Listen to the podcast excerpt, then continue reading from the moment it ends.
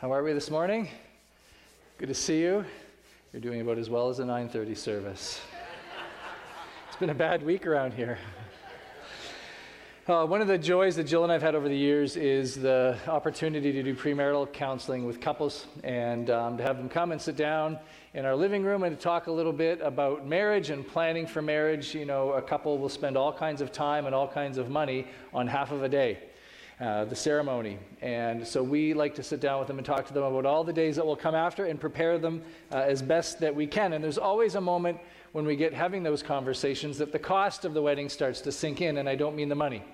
Um, just when we get talking about the sacrifice that is required for two people, for two lives to become one, and who's going to have to give what, and where some give and take is going to have to take place, you can just feel it in the room. You can just get the sense okay, this is starting to sink in. This is a good thing. I remember recently, too, just talking with one of our young adults who was getting their first full time job. They had worked kind of in a, an area not a, that they studied in, um, but now had gotten a job full time in their area of studies and expertise, and they were so excited they were going to have their own cubicle. And they were saying they were going to put a picture of their bike up in their cubicle. they got their own cell phone, and the company was going to pay for the cell phone. And they were going to get a paycheck. It was very exciting. And then they had an orientation, and they came in for a few days and kind of got the, the lay of the land and had uh, learned a few things. And they were talking about how the tone had kind of changed because they were told that they had to be for work for 8:30, five days a week. Can you imagine? And they realized that uh, the cell phone that they were given was so that their boss could get a hold of them whenever they wanted. And it was expected that if I call, the phone that I'm paying for, you will answer. And uh, the cost of the job had kind of started to sink in, and the tone of the conversation had changed a little bit. Well, the verses that we read this week, as we've been reading through the Bible, kind of had the same feel to them. Um, as we started to read a little bit about Jesus' life as he gets closer and closer to the cross, as he gets closer and closer to the end of his life, the tone in the scriptures that we read this week, they started to change as well because we got a little bit of sense of the seriousness of this all and of the cost in particular to you and I as Christ's followers. When Jesus' ministry began, he was popular. People liked him. They liked his stories. They liked going and 5,000 people. There'd be bread and fish for everybody. People were getting healed. Things were great. But as we started reading this week, the tone changed a little bit and it started to feel a little bit more serious both for Jesus and then also, also for us. Maybe you've experienced this as, as maybe someone who is a Christian or maybe someone who's thinking about becoming a Christian. Maybe you kind of thought, well, being a Christian is just kind of like about being nicer than most people. Just kind of about being nice. You know, I don't, you know, drink quite as much. I don't swear quite as much. Um, you know, I'm just nicer than most of the people that I know, and so that makes me a Christian. And you're discovering as you read through the scriptures and you come through these gospel stories and you hear what Christ is calling people to, you realize that's not at all what it means to be a Christian. But it means to surrender your life to Jesus and to say, I'm going to reorder my whole entire life around your teachings and your ways. Or maybe you have been a Christian for a long time and you just thought, I just kind of want to find a nice, comfy way to be a Christian. I just kind of want to go along at a pretty good pace and not have too much disruption in my life. And you're discovering as you open up your heart and allow the Holy Spirit to speak to you and guide you and call you, that God will call you out of your comfort zone again and again. And it start, you start to evaluate the cost of following Jesus. Well, what we're going to look at today, in particular in Luke's ch- Gospel, chapter 9, it really emphasizes this, and we're going to, we're going to take a good look at it. Uh, we'll get you to turn to Luke chapter 9 in your Bibles. That's page 1611. Luke chapter 9, We'll uh, do a scan of the first few chapters, but then we'll, uh, or the few, first few sections, but then we'll dive right into the last few verses. Luke chapter 9, it's on page 1611 if you're using the Red Bible. The account of Jesus' life has four parts Matthew, Mark, Luke, and John in the Gospels. And consider it this way I imagine that I'd asked four of you today to write an account of your time here this morning at River Cross Church you would all go home and write something that would have some similarities, but there would also be some differences, that you would emphasize some things that the other people didn't. In the Gospels, it's the exact same way. Mark's Gospel, for example, was the first Gospel written. It's written by John Mark, and you're going to read about him when we get to the book of Acts. It was written largely the account of the ministry of Peter and what Peter's observations, and John wrote it down for him. It was written for a Roman audience, and the Romans were doers. They were powerful people, and they got stuff done. And so, as you read through Mark's gospel, it encounters all of Jesus' miracles and the power that he used. And Jesus is always going somewhere immediately because he's taking charge and he's in control. And Mark's gospel won't have as many stories, it won't have as many of the parables in it. Matthew's gospel, Matthew being a Jewish man writing to a Jewish audience, was very Jewish.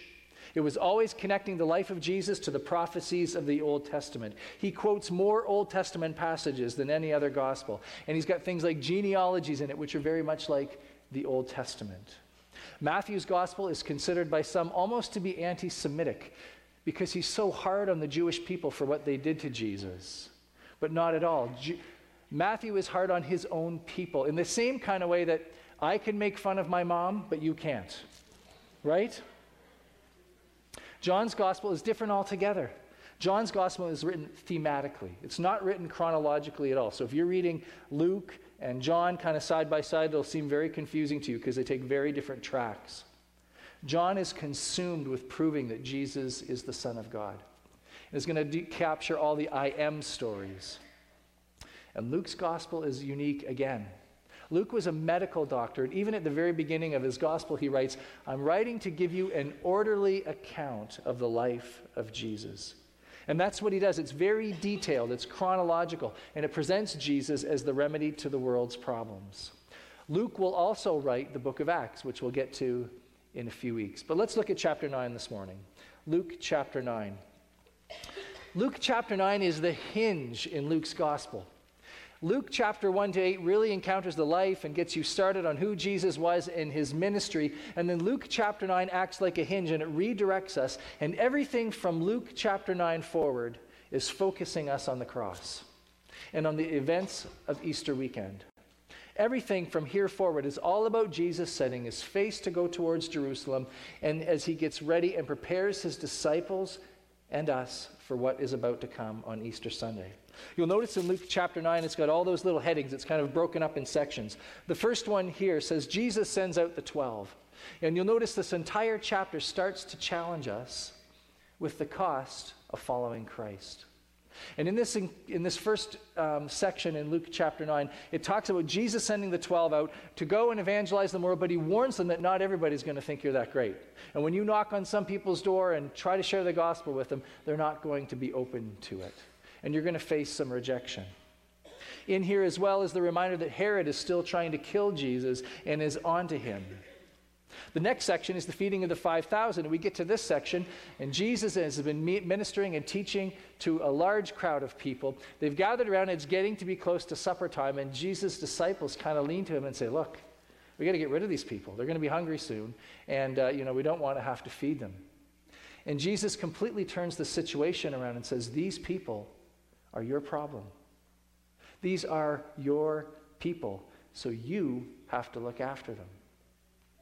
The section after that is just a powerful section. If you don't, haven't had a chance to read it, go home and read it later this afternoon.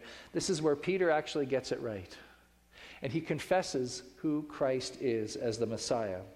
Jesus would ask them in the shadow of the Roman Empire, Who do people say that I am? And the, say well, John the Baptist, some will say Elijah. And then Jesus turns the question on them and says, But who do you say that I am? And it's a question that each one of us will need to wrestle with and answer at some point in our life. Peter gets it right. He says, You're the Messiah, the Son of God. And Jesus says, You've got it right. And he says, The Messiah must suffer, must be turned over to the authorities, must be crucified, and must die. And for the disciples, they struggle to get their mind around how this could be the path forward for Jesus. Not only that, he says to the disciples, That's my path forward. And if you want to follow me, you have to be willing to pick up your cross and to follow me. And the disciples understand what this means. This means sacrifice. Not only that, but Jesus says to them in the midst of this, if you are ashamed of me in this going forward, then I will be ashamed of you. These are difficult verses. And you can feel kind of the intensity building as Jesus is preparing his disciples for what's to come.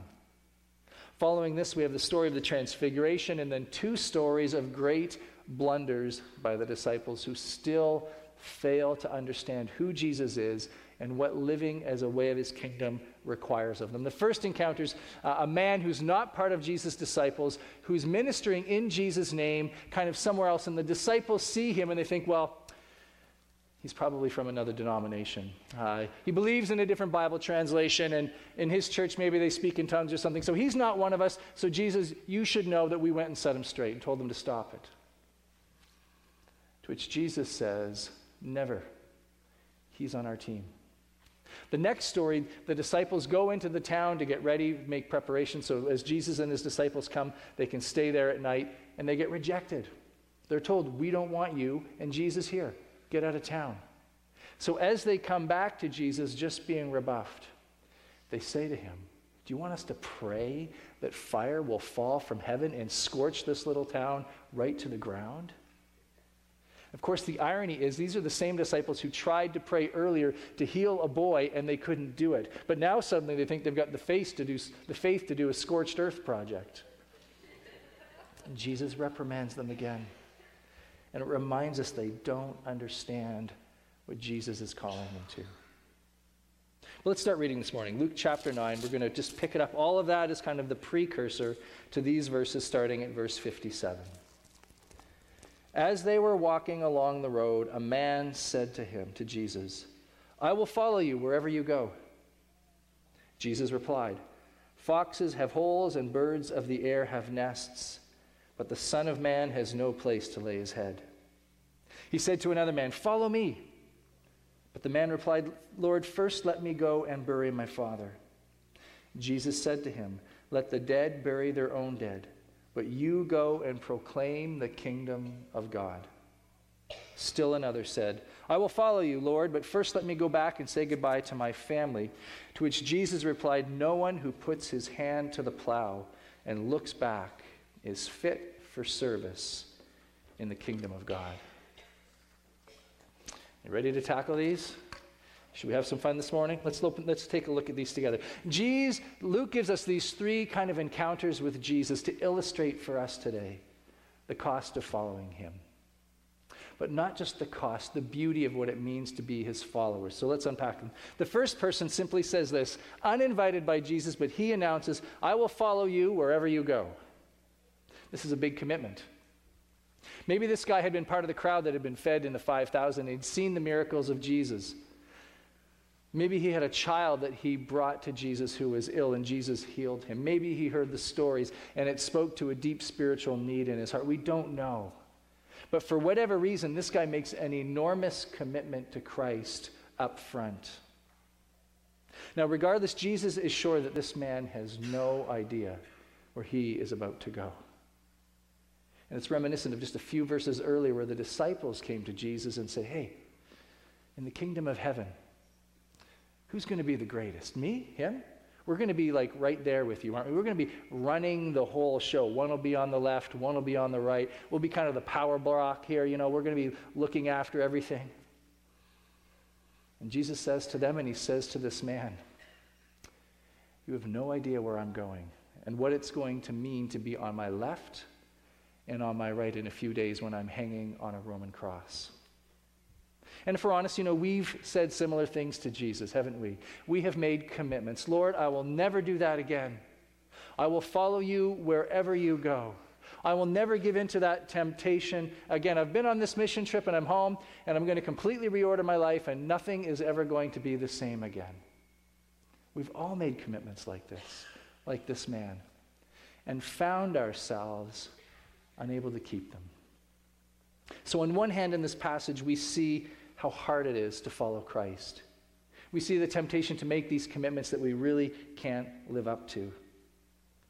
But we also see something about Jesus in this passage, and I don't want us to, to miss this.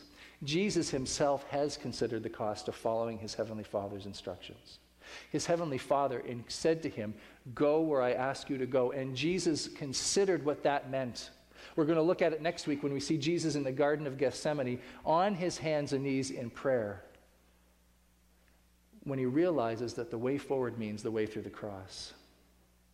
And Jesus counts the cost, and he's faithful to it right to the end. So, on one hand, we read this little encounter, and it pains us because we see our own flippant commitment to the Lord. But on the other hand, we see that when God called Jesus to go where he would send him, Jesus counted the cost and he went. He was faithful to the end. In the second encounter, Jesus invites someone to follow him, and maybe this is reminiscent of when Jesus invited Matthew the tax collector to follow him. It seems amazing, but Jesus walks up to him and just simply says, Follow me. And when he said that to Matthew, Matthew heard him. He turned off his computer, he put his phone on call forward, he took off his security badge, threw it on the desk, and he walked out. And he followed him, just like that. In this situation, when Jesus says this to this man, follow me, the man hears the words and something in his heart says, yes. He says, yes, but then he remembers that his dad is either ill, on death's door, or has recently died, and that he needs to go and take care of family business. This is a good son. This is what a good son does. In Jewish culture, a son would look after his father's burial, make sure everything is done according to the law, make sure that everything is perfect, would plan everything out and look after all of the details. This is what a good boy does. A son that didn't do these things would bring embarrassment, dishonor, and shame, not just to his dad, but to his entire family. And so Jesus says to this man, Here's what I want you to do. I want you to let someone else look after those details. I need you to go and proclaim the kingdom of God. Now, how many of you think Jesus has this man's attention? How many of you think that this guy kind of forgot about this encounter, went home and said, Man, I ran into somebody today. I can't remember what he said to me, but uh, he asked me for something? No. This is seared on his heart, just as it is ours, as we wrestle with these words and what they might mean for us. He is consumed with this invitation. It's disruptive, and it kind of stops us in our tracks. Now, I've thought about this all week and thought, well, how can I soften this so it's not so difficult? How can we water this down and take the edges off? But that would be a disservice to this text. What Jesus is simply saying here is if you want to be my follower, if you want to be like me, then you have to put my kingdom above all other things, because that's what I do. This is illustrating the transfer, the transfer of loyalty that takes place in our heart from our stuff to God's stuff. And this is not a new teaching. Pastor John talked about this last week when we looked at the Beatitudes. Seek first the kingdom of heaven. But here we get a little sense of what that actually looks like. Now, to be fair, Jesus is not saying, who cares about your dad and who cares if your dad dies and who cares if your family's embarrassed. That's not what he's saying at all. What he is saying is absolutely critical as it is for you to be there for your family and to honor your family, as high of a calling as it is to remember your dad and to look after all the details. There's something higher. There's something of greater importance, and that is Christ's kingdom and making yourself available to it. That when God calls you, you will go. And again, our first response might be to say, no, Jesus wouldn't ask me to do that. That's too disruptive. That's too, dis- that's too big. But honestly, my hope is that you'll go home and stew over this for a little bit. I hope it bugs you. I hope it annoys you a little bit, and you can go home and be cranky about it for the afternoon. And in the midst of that, I hope that you will hear the Lord speak to you about the true meaning of this passage. But there's something beautiful about this passage, too, and I don't want us to miss it just in the hard parts. Jesus is showing us in this passage what he has done for us. You'll remember in your readings, Jesus was out preaching, he was teaching in the community. And rumors were getting around about some of the claims that he was making and some of the things that he was saying. And there was a, a, a project afoot to see Jesus killed. Jesus' mother and brothers have heard about this, and they go to Jesus, and they're kind of standing off stage saying, You know, why don't you come home? Be done with all this. We, you got the point. Everybody gets the, the message now. Stop it and come home. And Jesus hears them, but he says, No. The Lord has called me to go forward and to proclaim the kingdom of God. And he walks away from his mother and his brothers in order to be faithful that you and I might receive this great message. The third encounter, are you ready for it? The third encounter, the, the, the man simply says this Yes, I will follow you, but first let me go home and say goodbye to my family. This is the yeah, but answer. Yes, however. I'll, I'll be right there. I've got some things to do. Um, I've got some other things to look after, and uh, I'll, but I'll be there eventually. This is the excuse. As soon as we read this, actually, it should remind us of our readings through um, the book of Kings, where we get to the story of the calling of Elisha. You remember Elijah and Elisha? Elijah was getting ready to retire. He needed a, someone to take over for him. The Lord had told him to speak to Elisha. So he goes up to Elisha and he says, Would you come follow me and be my disciple and take over the ministry that I've had? And Elisha says, Yes. But first I need to go home and say goodbye to my family. And Elijah says, Okay, go for it. And he does. And when he's finished, he comes back. Jesus knows that this story is going to bring that story to their minds. And it's his way of saying this When you get to be one of my disciples, you get to be a part of a ministry just like that of Elisha's. You're now playing on that playground. You're now doing that kind of important ministry. This is no small thing that you get to be a part of. You get to be a part of something similar to that of Elisha. And is reminding us following Jesus is not an accessory to your life. It's not something we slot in when it's convenient for us, when we have time. I love all the guitars up here today. I'm a guitar person, I love it. Um, I love playing the guitar, and I hardly ever do it. I walk through the basement and I've got three or four of them sitting in my basement, and I'll stare at them sometimes and I'll say, hmm, later. When Jesus calls this man to follow him, he's not inviting him into a religious hobby. He's saying, Would you surrender your life and would you follow me? And Jesus is not looking for yes, maybe laters. A yes is a yes, and a no is a no. He further illustrates this by using a farming analogy, and he says this no one puts their hand to the plower. no one starts plowing a field and then stops. No one starts seeding a crop and gets partway through and then decides they get bored and go on to something else. And in Jesus' agricultural society, when he told this story, everybody would have laughed. They would have said, No, no one does that. That's really a serious farmer. And his point to us is the same. Serious disciples, when they say yes, they say yes and they mean it. Now, I know what some of you are thinking, man, this is kind of heavy. And I brought a friend today, and I wish you'd like preached on tithing or something a little less crazy. I think the temptation sometimes when we read these verses, though, is just to feel guilty. Like, I just, I don't do any of those really well. I'm kind of like all three people in this story. But let me clarify the, a difference for us here today. I think there's a distinction I want us to make.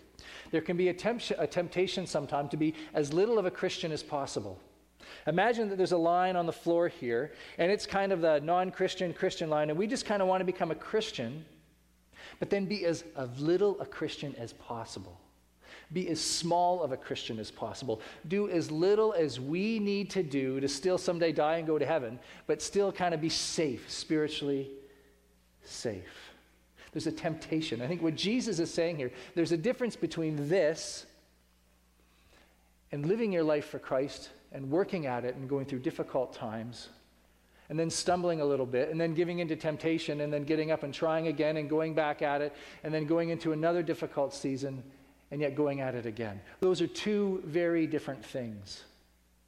And what Jesus is saying to us today is be committed to me. I'm not asking for your perfection here. I'm asking for your commitment. It will take a lifetime for you to figure this out, but be committed to being my disciple, even though it will cost you. And as you think about the cost, don't miss this beautiful vision of Jesus. Jesus is the one who counts the cost of being obedient to the Father, recognizes it's going to lead him through the cross, and goes ahead anyways. Jesus is the one who walks away from his own mom, and don't think that he did that flippantly or without any pain. Not to be disrespectful, but because he's been called to proclaim the message of the good news of, of, of the kingdom. And Jesus is the one who sets his hand to the plow and he doesn't look back. And when he began something, he's committed to it and he's going to see it through, which means he's committed to you today. He's committed to you. It means he's going to walk with you no matter how difficult of a season you're in and how painful it can be at times. He's committed to you. He's put his hand to the plow and he's not going to look back. It means if he has promised to forgive you, he's going to forgive you. He's not going to get bored with you and move on to something else. It means that if he's promised to provide for you, then you can count on him. This is what it means when Jesus says he doesn't take his hand off the plow. He's committed to us as his followers.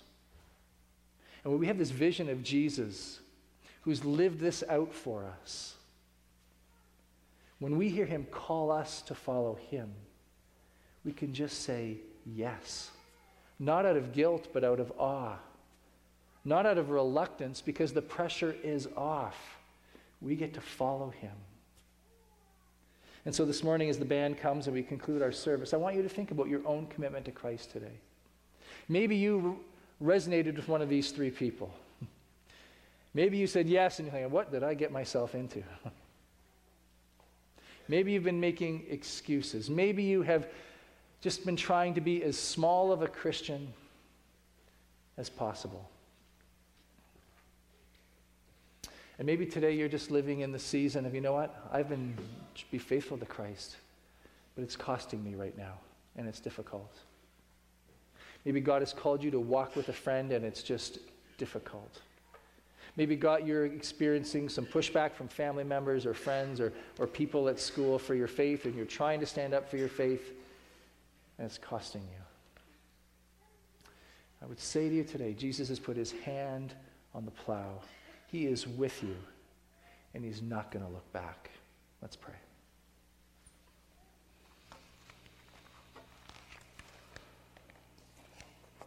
Lord, we are grateful for the difficulty and the challenge presented in these scriptures today. And we pray that we would not just hear them, but we would go home and wrestle with them a little, let them get underneath our skin. That we would squirm a little and really under- wrestle to see if we understand what it means to follow you. But not just that, that we would be captivated by this vision of Jesus who knows exactly what he's gotten himself into and is going to be faithful to the end. This Jesus who has put your kingdom and our lives and our eternity above anything else and has stayed committed to it. And the one who's going to see us through. Lord, may we be captured by this image today as we seek